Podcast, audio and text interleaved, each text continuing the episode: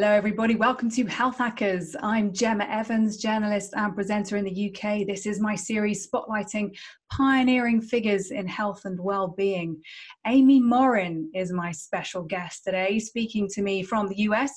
Amy is a psychotherapist, social worker and psychology lecturer who was described in Forbes as a thought leadership star.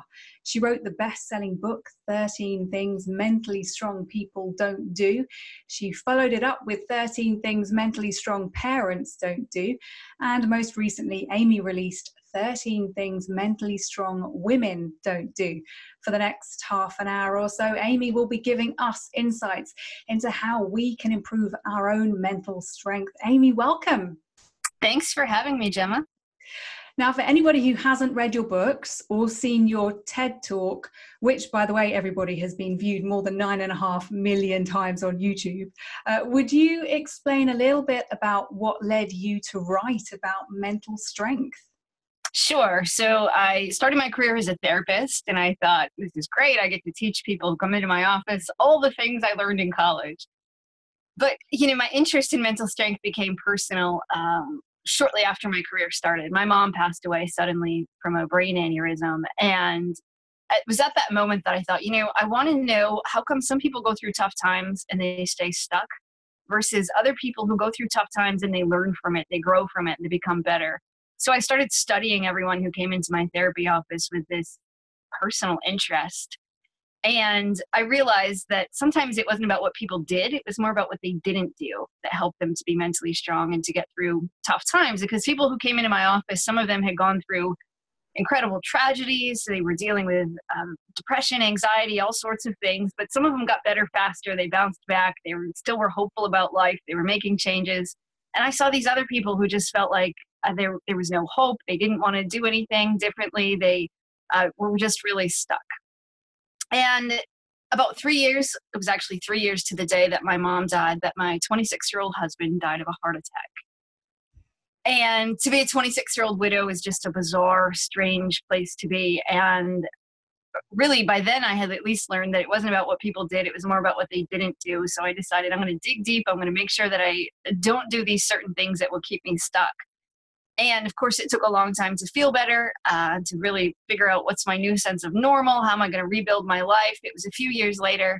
I was fortunate enough to, to find love again. I got remarried, and life was looking pretty good for a moment. And then my father-in-law was diagnosed with terminal cancer. And I just remember thinking, why again? How come I have to lose someone else? This isn't fair. Life was finally going well, and now I'm going to lose somebody again. And fortunately, I remembered, okay, if I want to stay strong, it's not about what I do. Sometimes it's about what I don't do. So I sat down and I wrote a list of all the things mentally strong people don't do. It's the things that I'd learned in my therapy office, but I'd never really written them down in one place. And I would read over that list to stay strong and to deal with what I was going through. And I thought, all right, if this is helpful to me, maybe it will help somebody else. So I published it online sort of on a whim, just thinking maybe it would resonate with somebody, but I never imagined it would go viral. But Uh, fifty million people read that article, and before I knew it, a literary agent called and said, you have to write a book, and I had a publishing deal within a month, and it sort of changed the course of my entire career, and basically changed my life. Wow. Um, you've managed to condense so many years into that couple of minutes there, which is phenomenal. Thank you. Uh, before we talk about the actual things that mentally strong people don't do, can we just define what you mean by mentally strong? Is it the same as being emotionally tough or resilient? You know, I think one of the biggest misconceptions is people think that being mentally strong means that you suppress your emotions or you don't have feelings or you just sort of like get through anything no matter what at all costs. But that's not it at all, because there's a big difference between being mentally strong and just acting tough. So mental strength is, there's three parts to it. It's about uh, your thoughts, which means recognizing when your thoughts are overly negative, but also recognizing when they're overly positive. If you're overconfident, it can be just as damaging as being filled with self-doubt. So it's about recognizing, how do you reframe your thoughts? How do you talk back to those negative thoughts? How do you challenge those negative ways of thinking? Second part is about your emotions, you don't have to suppress your emotions. You don't have to always be happy, but that you do have some control over them. If you wake up on the wrong side of the bed, you can take action to feel better. Or when you're angry, you can calm yourself down. So it's about recognizing when your emotions are helpful and when they're not, and how do you take action to change how you feel when you need to do that. And then the third part is about taking positive action, about knowing, okay, if I can't change the circumstances, what or what steps can I take to change my circumstances? If I can't change the circumstances, how do I change how I feel? How do I change how I respond? So it's about knowing what, what steps do you take in life, and then actually taking those steps uh, to make your life or somebody else's life a little bit better. Okay, makes sense. Now, you wrote about these thirteen things. And if you don't have time to go through thirteen, that's fine. But perhaps you could give us some of the most significant ones that you discovered mentally strong people do not do. So the first one on the list, which is because I was in this place myself, is that mentally strong people don't waste time feeling sorry for themselves. And self-pity is different from just being sad or from grieving or from being upset. When you're sad, that can be healing. Part of the process of becoming stronger is acknowledging and allowing yourself to be disappointed or angry or upset or embarrassed. But self-pity is when you start to think, my life is worse than everybody else's. There's nothing I can do about this. Uh, I'm hopeless. I'm helpless. And that's when you get stuck in this pattern of thinking there's no sense in changing my life. Um, and so part of getting out of that pattern is just saying, well, how do I be grateful? How do I recognize what I have? Rather than thinking I deserve better, it's about thinking, okay, I have more than I need, and just acknowledging that. And then asking yourself, what's one thing I could do to make my life or somebody else's life better? And then getting out there and doing just that. Okay. But I think stop feeling sorry for ourselves then. Just start listing what good things we have in our lives.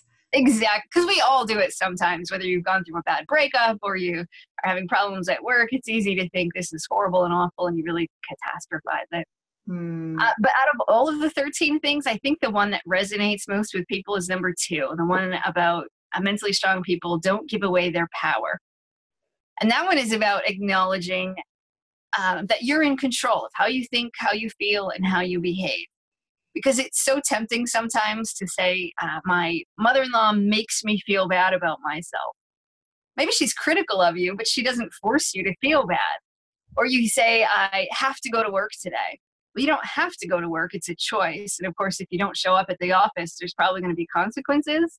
But just recognizing and changing your language of, okay, I'm in control of what I do with my day. I'm going to go to work, and that's a choice. That can make a huge difference in your life, because so often we say, oh, I have to go to dinner with my in-laws, or I have to go do something. No, you don't. Just acknowledge, I'm choosing to do this because, um, because I want to, or because it's the right thing to do, not that anybody's forcing you to do it. So they're the, the top two, you reckon, the self-pity and the power. Have you got time for some others, a few more? I do. So another one is that mentally strong people don't fear taking calculated risks. I think uh, there's a lot of confusion about this one when it comes to mental strength. People will think you should just take the leap. You should just always take huge risks. That's not true. You should definitely calculate the risks. But the truth is, most of us don't know how to calculate risk. We take huge risks all the time. You get in the car and you drive down the road, you're taking a risk. And yet it doesn't feel scary to us because we do it all the time. So for most of us, you think, well, that's not risky. But then we think other things are risky, public speaking or flying in an airplane. But those things, when you really think about it, well, you're not putting your life in nearly as much danger as when you get behind the wheel and you drive down the road. So one strategy is to just take a minute and think, well, how risky is this thing that I'm doing? And because when we, our emotions cloud our judgment, when we're really excited about something, we tend to minimize how risky it is. That's why people fall for get-rich-quick schemes, because they think this is a sure thing, and they forget that it's really risky. But also when we're anxious about something, our anxiety spills over into other areas of our life. So if you're anxious about something in your personal life, and then you go to work and your boss says, hey, do you want to do this project? You might say no because you're anxious about something else and your anxiety bubbles over. So it's really about just recognizing, how do I feel? What's my emotional state? And how does it affect the choices that I'm making, so that you can balance out those emotions with a little more logic. So what can we do about that then? Take the scenario where you're at work, you're feeling anxious about something coming up. in your personal life, and you amplified it in your head so much that now you feel like you can't even carry out work tasks properly because you're so anxious about this other thing that you've now blown out of complete perspective. So a few things. One is to just acknowledge, how am I feeling? Sometimes just labeling it and saying, I'm really anxious today, takes a little bit of the sting out of it. Then to say, well, what are the steps I can use to cope with anxiety? A lot of us don't don't even know how we cope. We tend to, maybe we overeat, or some people uh, tend to get into other bad habits. They smoke cigarettes, or they uh, sit around and gossip all the time, something like that to distract themselves. So it's important to think, okay, well, how can I now take care of my anxiety? Maybe you do some deep breathing, you have meditation, maybe you go for a walk. Maybe you talk to somebody about something completely different, or maybe you turn and you talk to somebody and say, this is what's going on, so you can get some emotional support. But just knowing, how do you cope with your emotions? Having a toolbox of good, healthy coping skills is really important. And then I think sometimes the easiest thing when it comes to taking a risk is to just say, what advice would I give to my friend who had this problem? And that takes the emotion out of it. If your friend came to you and said, my boss offered me this project, but I, I don't think I'm going to do it, you might have some words of wisdom that says, oh, you're great, you should definitely do this. But it's harder to give ourselves that same advice. So sometimes just say, what would I give to my friend? Advice would I give to my friend? Remove a lot of the emotion out of it, and you'll give some logical advice, and then take your own advice. Is it truly possible to train our brains to be stronger? It is. So what happens, and you can physically change your brain. There's tons of studies on this, that when you, we all have negative thoughts. So maybe you walk into a job interview and your first thought is, this isn't going to go well. I'm going to embarrass myself. This is going to be horrible. But then you decide, all right, get a grip. And you decide you're going to talk back to that negativity. And you say, no, you're okay. Take some deep breaths, look everybody in the eye, smile, walk in there looking like you're confident. You've got this. When you do that often enough that you talk back to that, those negative voices in your head, you can actually change your brain, teach your brain to think a little bit differently. And the other thing is when you challenge those negative thoughts, so when your brain says, don't do this because you'll embarrass yourself, and then you do it anyway, after a while it shows your brain to look at you a little bit differently, to train your brain so that it sees you as more competent, more capable, and more able to do things. Because so often when we just sort of listen to that self-doubt, we don't do things, we don't step outside of our comfort zone, it reinforces to our brains that we can't do stuff. So the best strategy is to challenge it. Put yourself out there, do tough things, and teach your brain, no, actually, I've got this. I'm smarter than you give me credit for. And then your brain will start to see you differently. So even if somebody's absolutely terrified, they've just got to go and do it. I mean, within reason, it's not a risky behavior. I mean, if right. It depends gotta... what it is. I think for many of us, anxiety is so uncomfortable that we've sort of gotten in the habit of avoiding anything that feels anxiety provoking. But you know, anxiety is normal. It's healthy. You're supposed to have it. It's supposed to keep you safe. So if your friend says, go jump off a bridge and there's shallow water, your anxiety should kick in and say, that's a really bad idea. But for most of us, our anxiety alarm bells go off, even in situations that aren't risky. So just acknowledging, all right, giving this uh, presentation at this meeting is going to make me anxious, but I can handle anxiety. It's not the end of the world. And when you start putting yourself out there, you start to see, again, that you're more capable and competent than you gave yourself credit for. So what kind of exercises could we begin doing right now to try and begin building our mental toughness? Do you have any quick exercises you could tell us about? I mean, you have covered some already. So sure. So one easy one, we talked a little bit about gratitude, but write down three things you're grateful for before you go to bed. Studies will show that you sleep better, you have, uh, you'll sleep longer, uh, you'll be happier, you're more optimistic, you might even live longer. And so really quick and easy, it takes less than one minute to come up with three things you're grateful for every day, but it's actually, you can do it in the morning, do it whenever you want, but if you do it right before you go to bed, you get the extra benefit of sleeping better. Another one is just pick one small thing to do every day that's really tough for you, something that normally you would have said no to, whether it's making a phone call, talking to somebody, doing something, stepping outside your comfort zone, going out of your way to be nice to somebody, whatever it is, just do one thing that you might not normally do. And then it just sort of stretches you to see, okay, I can do more than I think that I can. I think if you did just those two things, you would be well on your way to, to building mental strength. Now, how will we know if we are building mental strength? How do we know if it's working? One thing is you'll notice that you don't, um, you don't listen to your self-doubt as much, that you're able to put yourself out there, that you start setting goals a little bit higher than you used to. And you're confident that, okay, I can reach this. But on the flip side, you also know if I fail at something, I'll be okay. Sometimes people think if you're mentally strong, you're going to succeed at everything. And that's not true. And when people have that mindset, it prevents them from doing hard things. But you want to know, I, I can handle it. I can be uncomfortable. I can be embarrassed. I can fail. I can be disappointed. And it's not the end of the world. So just being confident that you can sort of handle whatever life throws your way, you'll feel differently for sure. What if you think, oh gosh, I don't think I can handle that outcome, whatever it may be? So then I think asking yourself, well, how would I feel when it happens? Maybe you think I'll be disappointed. I'll be crushed.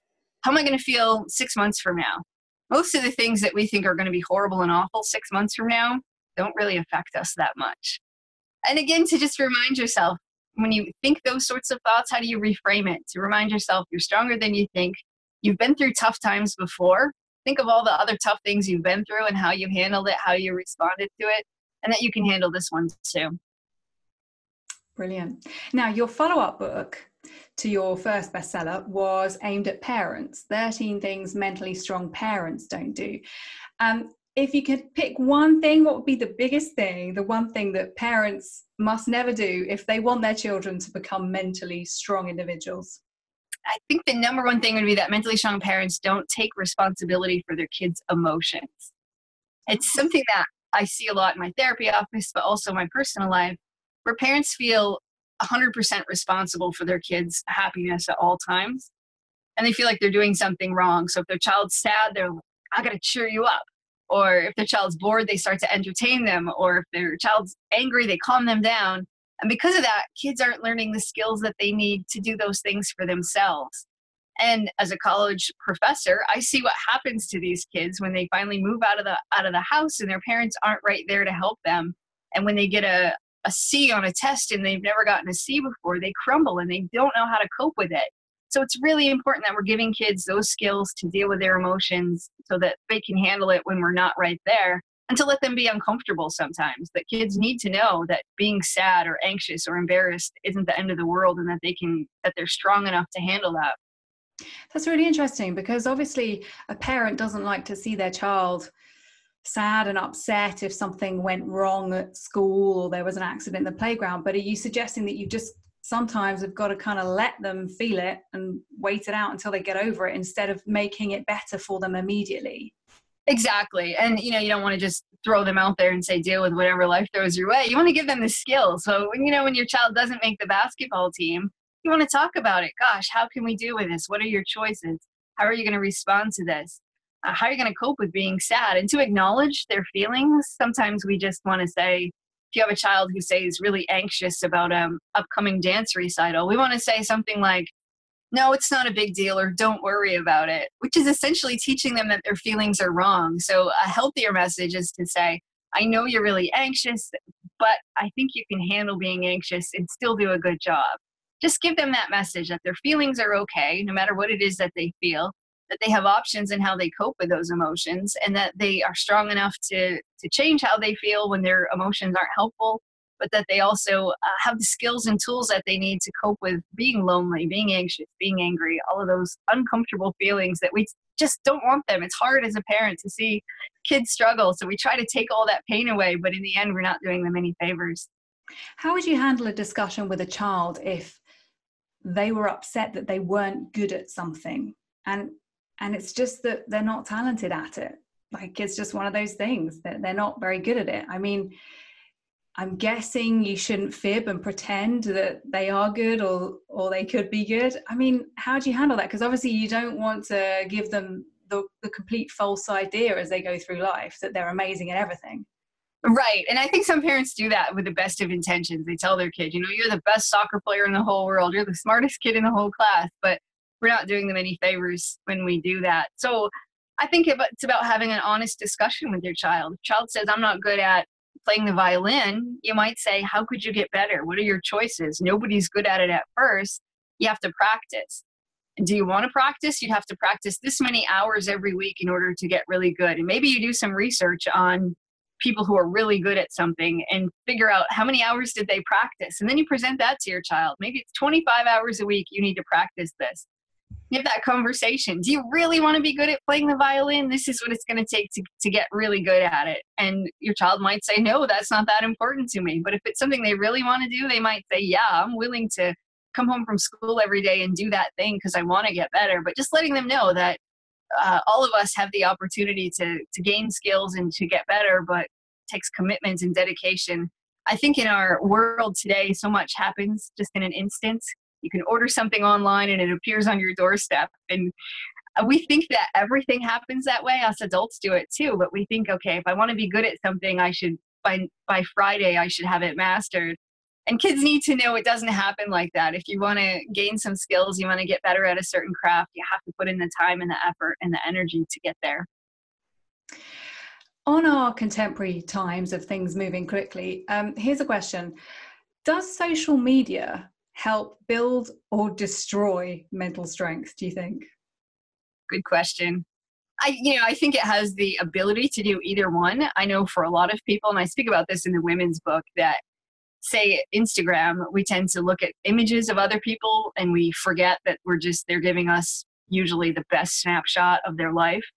And we forget that. And we tend to think, gosh, this person has a better life than I do. That person's happier. That person's more attractive than I am. They have more money than I do. And it can easily go down that slippery slope of then thinking my life isn't as good as other people's.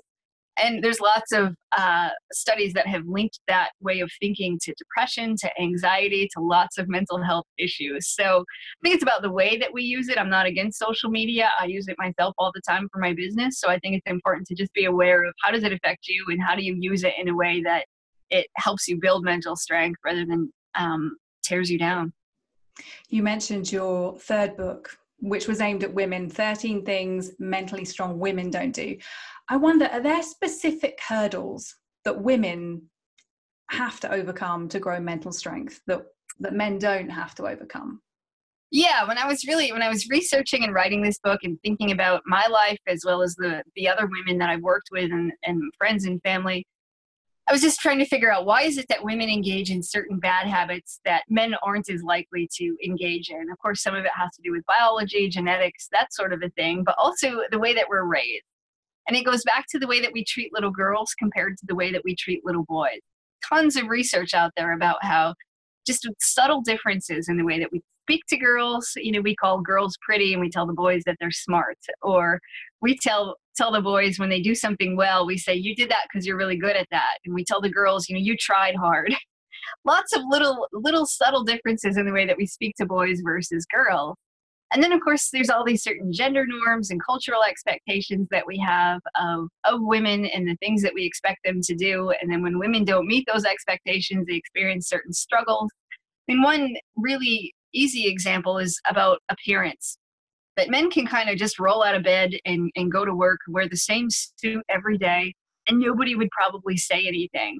Whereas women, I mean, studies will show women, their hygiene, their grooming practices all affect their chances of success. And for women, it's about, you know, wearing wearing the right clothing, about having your hair done a certain way. The list goes on and on. And it's not just that women put this pressure on themselves. Studies will show women who tend to take better care of themselves and their bodies and their appearance tend to succeed more than other women. And so I think, you know, no wonder women compare themselves to other people, or they put pressure on themselves to be perfect. There's all this stuff in society. And until we start breaking those things down, I think not much is going to change. What are your top key points that women should quit doing if they want to become mentally stronger? I think one big one is number thirteen, which is that they don't downplay their success. When we look at how women respond to compliments, for example, women are more likely to minimize their achievement, or they give a quick compliment back. They say something like, oh, no, you're amazing, or no, it was nothing.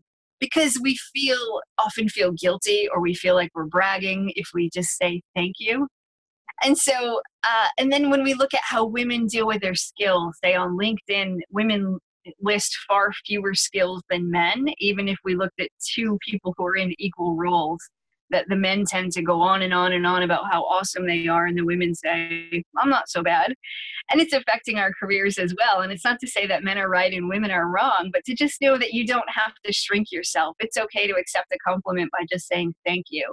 Or it's okay to say, here are my achievements, and to offer the facts. And it doesn't mean that you're bragging that, or that you're narcissistic because you say, I'm really proud of who I am and what I've become.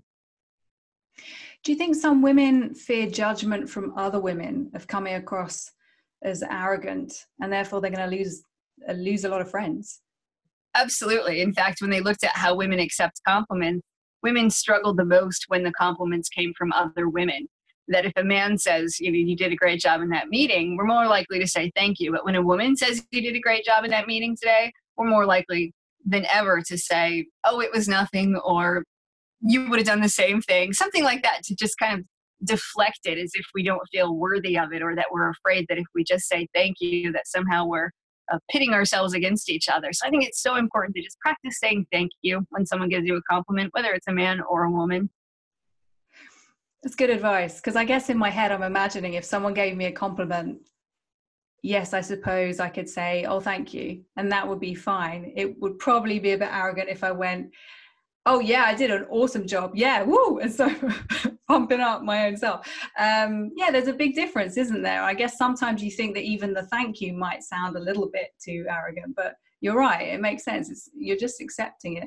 There was something I saw on your Instagram, actually, where you, you posted uh, a, a post in relation to the, the reasons that some people find it uncomfortable to receive compliments. And I think you were saying like what it, what it says about you if you find compliments a bit cringeworthy. Can you tell us about that? Yeah, I think a lot of us feel that way. Like, it's a funny thing. A compliment's supposed to help you feel good about yourself. But sometimes it doesn't quite match up with the way we see ourselves. So when somebody says, you are just an awesome fill in the blank, maybe you're an awesome public speaker, you're so smart, and it doesn't quite match the way that you see yourself, it makes you cringe, because you either have to think this person is wrong or I'm wrong. And it's uncomfortable. And sometimes, you know, we just don't feel great about ourselves. And when people offer really kind words, and again, it just doesn't quite line up with the way that we see ourselves. And we think, now, how do I respond to this? Or if I just say thank you, they're going to have these huge expectations of me that I'm going to keep this up. And there's so much that goes into into it. And uh, so again, it just comes back to just learning to say thank you. And even though that feels uncomfortable, that when you practice just saying thank you, it gets better over time, and it becomes more comfortable to be able to just acknowledge that you're saying thank you for saying that, not necessarily thank you, I know I'm awesome. Um, have you got any other tips for women, things that they should stop doing if they want to be emotionally more resilient? Yeah, you know, another big one was that mentally strong women don't avoid tough challenges. And when we look at the challenges men accept compared to women, I mean, it's incredible. We think, well, this is why so many men are out there doing doing stuff. They're getting to the top. They're doing awesome things. A lot of times it's because they're willing to just say, okay, they don't necessarily wait. Women tend to hesitate a lot more than men. And they tend to be filled with self-doubt. They tend to uh, struggle with confidence more than men when it comes to making those decisions. And they their hesitation often means that they lose out on opportunities. So sometimes it's just about saying, yeah, I'll give that a try. Put yourself out there and know that uh, that you can handle it, even if it doesn't work out, that you'll be okay anyway. So these kind of techniques, these are all going to help us train our brains to be mentally stronger. Yes. And then over time, you know, it's like building any other muscle. It's something you have to keep working at, something that's going to happen slowly. But over time, you'll notice differences, differences in the way that you think, differences in the way you feel, differences in the way that you behave. And then, but it's something you have to keep working at too. Every once in a while, I encounter someone who says, well, I'm mentally strong enough already. But that would be like saying, I don't need to go to the gym because I already have big enough muscles. After a while, your muscles are going to shrink. Same with your, your mental muscle. You have to keep working it out. But the more that you do it, life changes, and pretty incredible things that you'll see that you're capable of doing. And life gets a lot better when you feel mentally stronger. And for those days when perhaps you wake up and you don't feel mentally strong, is there anything that you can, I don't know, like a pep talk for your, yourself that you can say in your own head, like one of your handy exercises that could get you on the better path for that day? You know, you can, I think one of the best things, when you see something on paper, it also changes your brain. If you wake up and you have something maybe particularly challenging that day and you're thinking, I can't do this, write yourself a letter. Maybe you write five reasons why you can do it, and you keep that tucked away so that you read it throughout the day just to remind yourself, okay, I can talk back to these negative thoughts. Or maybe you have a letter that you've written yourself that you just carry around with you. It's a really kind letter that helps you be more self-compassionate, that says, yep, you're going to go through tough times, but you got this anyway. Just a few sentences, and just knowing that you have that with you and that you can read over it and that it's in your own words can make a big difference, because there will be days when your brain says, no, no, you, you can't do this. When you have something that's already prepared and you remind yourself, all right, I'm feeling bad, so therefore I'm thinking more negatively. But yet when I'm feeling better, I'll think more positive. And just because I think these things, it's not necessarily true. And just reminding yourself of that on your worst days can help you get through some really tough times.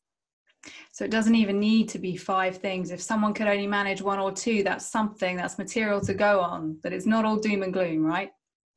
Absolutely. And we just need those little reminders. You know, I sometimes I work with people who say, I was really motivated to, to reach this goal, but, you know, three days into it, I lost my motivation. What do I do?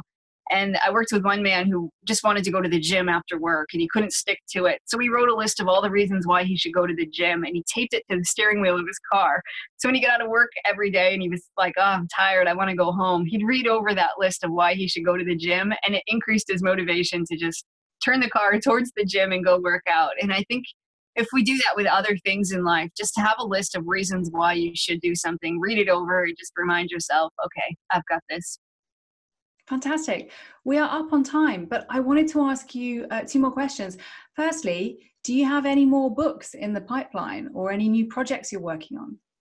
I have some ideas for books, but I don't know what the what the fourth book is going to be yet. But I am working on a um, a course for kids. Now that I have the parenting book out for parents, I wanted to do something for kids. So I'm actually working with an N F L player, and we're going to launch it this summer, and it'll be just specifically for kids. How do you build mental strength, and how can how can they build mental muscle? And we're going to make it a really fun, fun way for them to learn mental strength exercises. That sounds amazing. I look forward to reading or hearing more about that. And finally, Amy, how are you now on a personal level after everything you've been through and also the success of your career? How, how are things with you? How are you doing? I am doing great. I can honestly say life has never been better. Um, as we talked about a little bit before, I live on a boat in the Florida Keys. I get to do awesome things now. My book's in thirty, I think thirty-six languages. So I have people from all over the world that I get to talk to about mental strength, and I get to write articles and speak to people like you on a daily basis, and uh, just really loving life. I, and, you know, I think sometimes going through really tough times makes you appreciate the good times even more. And so for me personally, uh, I just so appreciate all the little things in life these days. That's fantastic. You really do have such an inspiring story. And if everybody is listening on the podcast version, I would encourage you to go and check out the YouTube video version, because you can see Amy and see how happy she is sitting on her boat in the Florida Keys. Um, Amy, where can people find out more about you or follow you on social media? What are your handles? Uh, so my website is Amy Morin, L C S W, as in licensed clinical social worker dot com. Um, but I pay the most attention these days to Instagram, where my handle is Amy Morin Author. Fantastic. And Health Hackers viewers and listeners, if you like this episode, I would love it if you subscribed on YouTube and Apple Podcasts. You can also hit follow on Spotify or SoundCloud. Thank you, and I'll see you again next time. Bye.